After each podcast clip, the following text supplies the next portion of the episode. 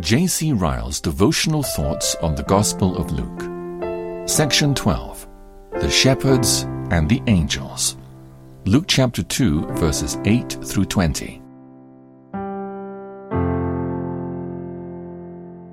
And there were in the same country shepherds abiding in the field, keeping watch over their flock by night.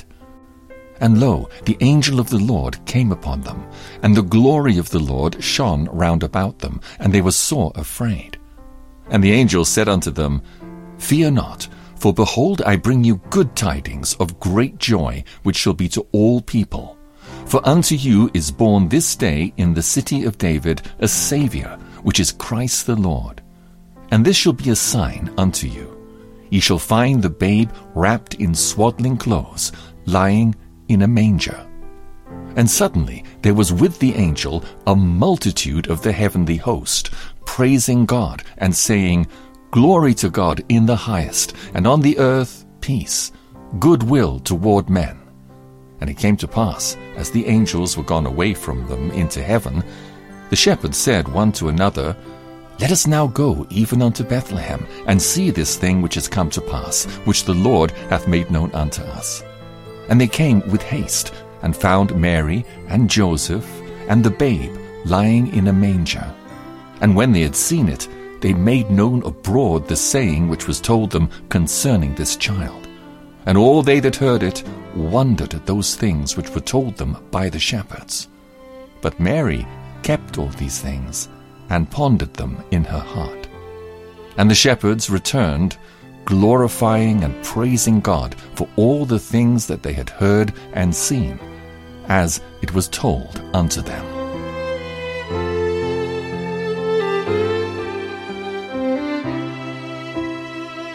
We read in these verses how the birth of the Lord Jesus was first announced to the children of men. The birth of a king's son is generally made an occasion of public reveling and rejoicing. The announcement of the birth of the Prince of Peace was made privately, at midnight, and without anything of worldly pomp and ostentation. Let us mark who they were to whom the tidings first came that Christ was born. They were shepherds abiding in the field near Bethlehem, keeping watch over their flocks by night.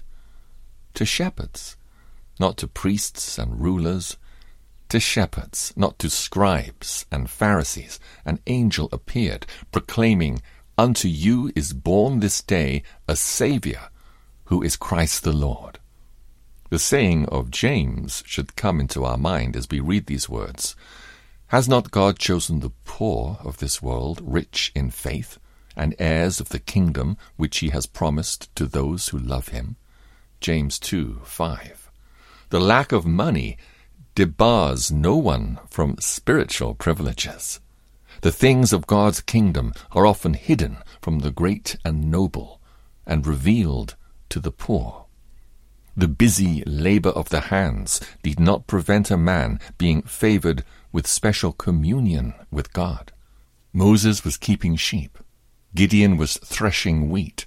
Elisha was plowing when they were each honored by direct calls and revelation from God. Let us resist the suggestion of Satan that religion is not for the working man. The weak of the world are often called before the mighty. The last are often first, and the first last.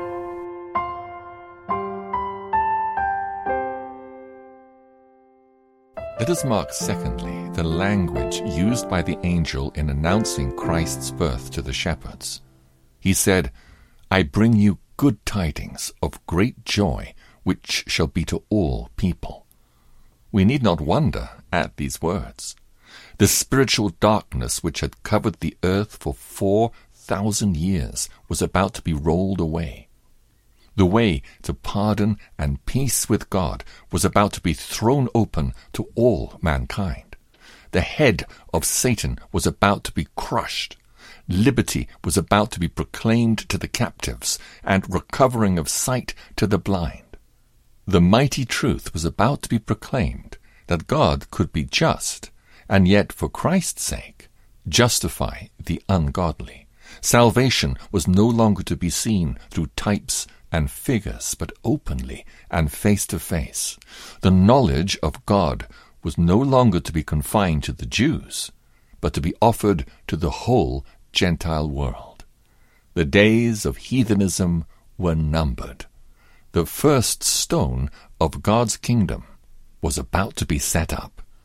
If this was not good tidings, there never were tidings that deserved the name.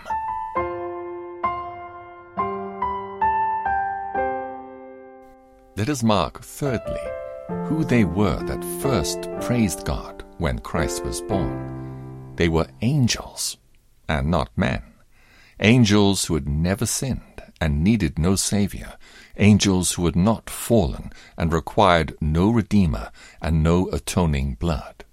The first hymn to the honour of God manifest in the flesh was sung by a multitude of the heavenly host. Let us note this fact.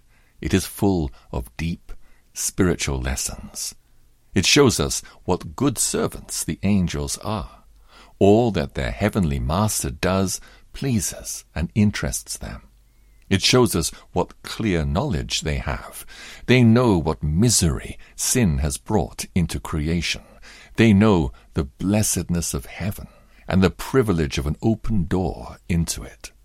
Above all, it shows us the deep love and compassion which the angels feel towards poor lost man. They rejoice in the glorious prospect of many souls being saved and many brands plucked from the burning. Let us strive to be more like minded with the angels. Our spiritual ignorance and deadness appear most painfully in our inability to enter into the joy which we see them here expressing.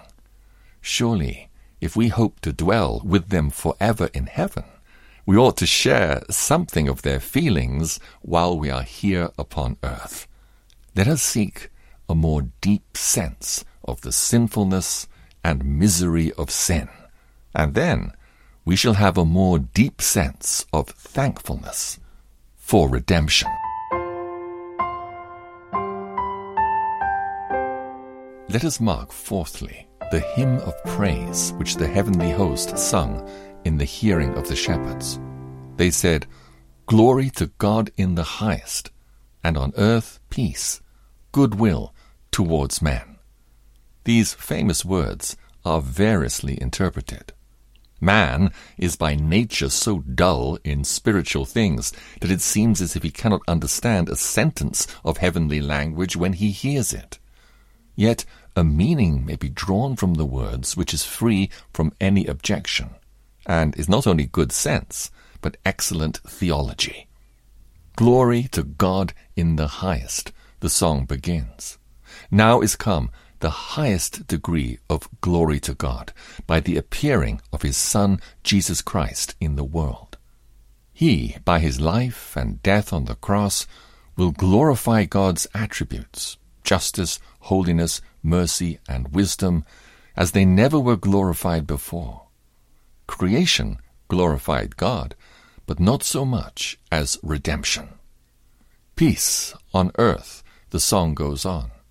Now is come to earth the peace of God, which passes all understanding, the perfect peace between a holy God and sinful man, which Christ was to purchase with his own blood, the peace which is offered freely to all mankind, the peace which, once admitted into the heart, makes men live at peace one with another, and will one day overspread the whole world goodwill towards men, the song concludes. Now is come the time when God's kindness and goodwill towards guilty man is to be fully made known. His power was seen in creation.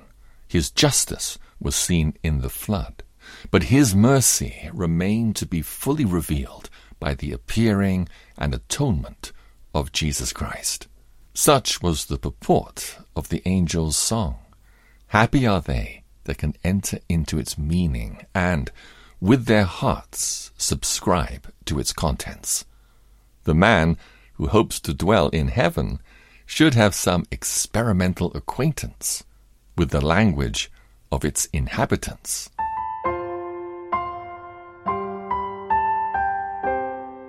Let us mark, before we leave the passage, the prompt obedience to the heavenly vision displayed by the shepherds. We see in them no doubts or questionings or hesitation. Strange and improbable as the tidings might seem, they at once act upon them. They went to Bethlehem in haste. They found everything exactly as it had been told them. Their simple faith received a rich reward. They had the mighty privilege of being the first of all mankind after Mary and Joseph, who saw with believing eyes the newborn Messiah. They soon returned, glorifying and praising God for what they had seen. May our spirit be like theirs. May we ever believe implicitly, act promptly, and wait for nothing when the path of duty is clear. So doing, we shall have a reward like that of the shepherds. The journey that is begun in faith will generally end in praise.